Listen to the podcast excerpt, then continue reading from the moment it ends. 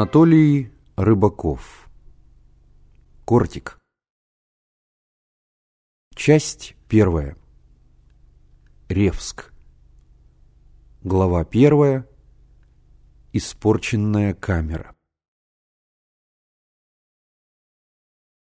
Миша тихонько встал с дивана, оделся и выскользнул на крыльцо.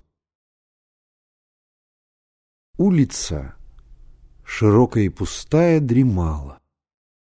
Пригретая ранним утренним солнцем, перекликались петухи, изредка из дома доносились кашель, сонное бормотание, первые звуки пробуждения в прохладной тишине покоя.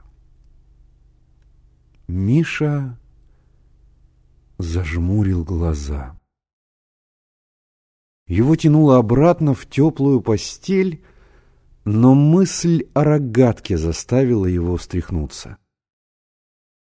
Осторожно ступая по скрипучим половицам коридора, он пробрался в чулан.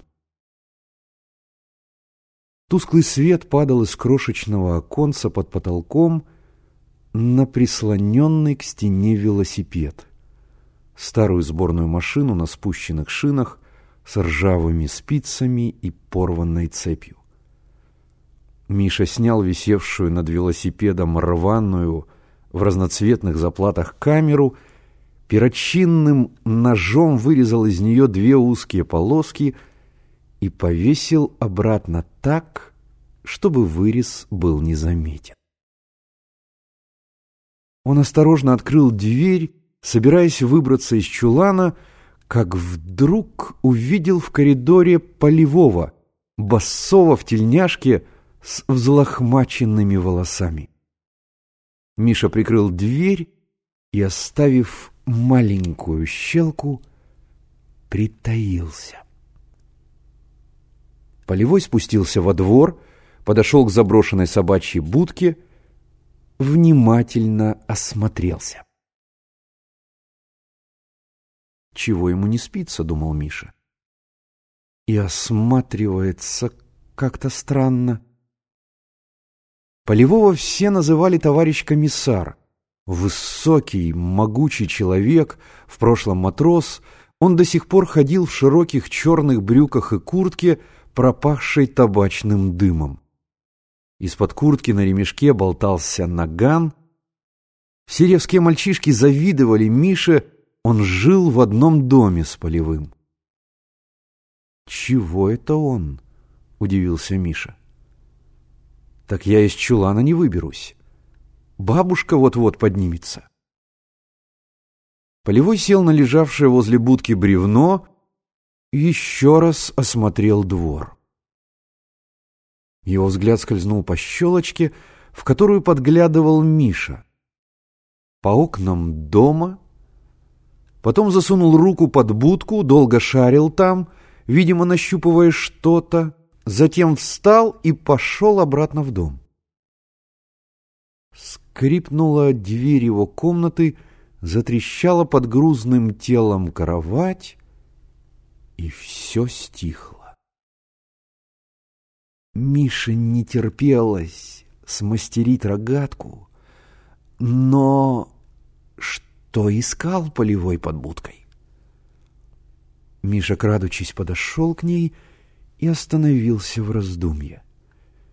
Посмотреть, что ли? А вдруг кто-нибудь заметит? Он сел на бревно и оглянулся на окна дома. «Нет, нехорошо. Нельзя быть таким любопытным», — подумал Миша и засунул руку под будку. «Ничего здесь не может быть». Ему просто показалось, будто полевой что-то искал.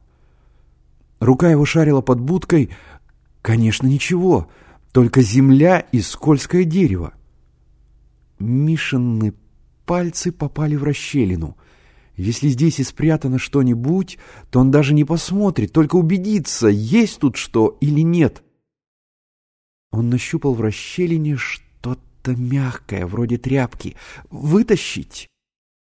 Миша еще раз оглянулся на дом, потянул тряпку и, разгребая землю, вытащил из-под будки сверток. Он стряхнул с него землю и развернул. На солнце блеснул стальной клинок кинжала. Кортик.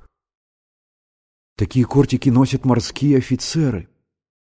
Он был безножен, с тремя острыми гранями. Вокруг побуревшей костяной рукоятки извивалась бронзовым телом змейка с открытой пастью и загнутым кверху язычком. Обыкновенный морской кортик. Почему же полевой его прячет? Странно. Миша еще раз осмотрел кортик, завернул его в тряпку, засунул обратно под будку и вернулся на крыльцо. Со стуком падали деревянные брусья, запирающие ворота. Коровы медленно и важно, помахивая хвостами, присоединялись к проходившему по улице стаду. Стадо гнал пастушонок в длинном до босых пят рваном зипуне и барашковой шапке. Он покрикивал на коров и ловко хлопал бичом, который волочился за ним в пыли, как змея. Сидя на крыльце, Миша мастерил рогатку, но мысль о кортике не выходила у него из головы. Ничего в этом кортике нет, разве что бронзовая змейка.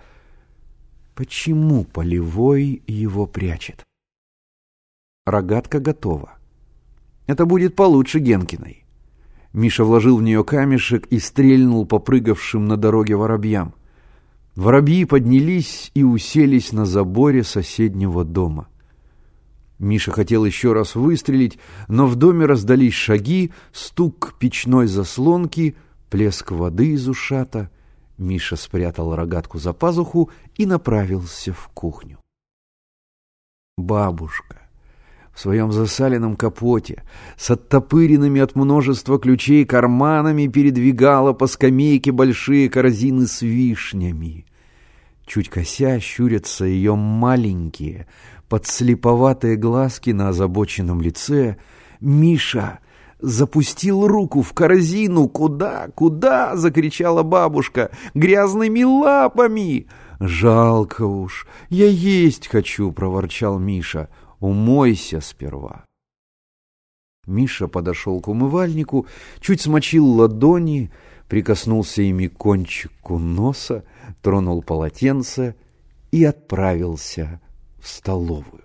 На своем обычном месте во главе длинного обеденного стола, покрытого коричневой цветастой клеенкой, сидит дедушка.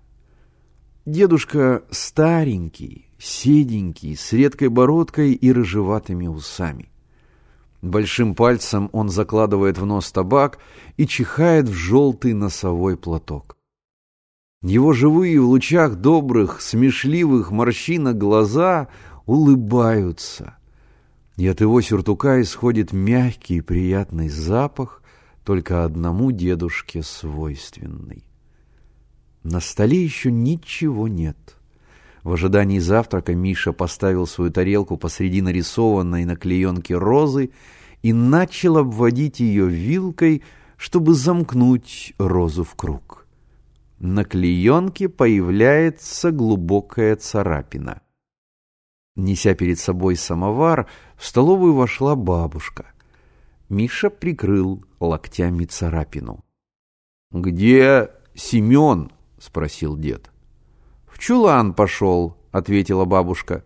«Велосипед вздумал чинить». Миша вздрогнул и, забыв про царапину, снял локти со стола. «Велосипед чинить? Вот так штука!» Все лето дядя Сеня не притрагивался к велосипеду, а сегодня, как назло, принялся за него. Сейчас увидит камеру и начнется канитель. Скучный человек дядя Сеня. Бабушка та просто отругает, а дядя Сеня скривит губы и читает нотации. В это время он смотрит в сторону, снимает и надевает пинсне, теребит золоченые пуговицы на своей студенческой тужурке, а самого давным-давно исключили из университета за беспорядки. Интересно, Какой беспорядок мог наделать такой всегда аккуратный дядя Сеня? Лицо бледное, серьезное, с маленькими усиками под носом. За обедом он обычно читает книгу, скосив глаза, и, не глядя, наугад подносит к рту ложку. Миша опять вздрогнул. Из чулана донеслось громыхание велосипеда. И когда в дверях показался дядя Сеня с порезанной камерой в руках, Миша вскочил и, опрокинув стул, опрометью бросился из дома.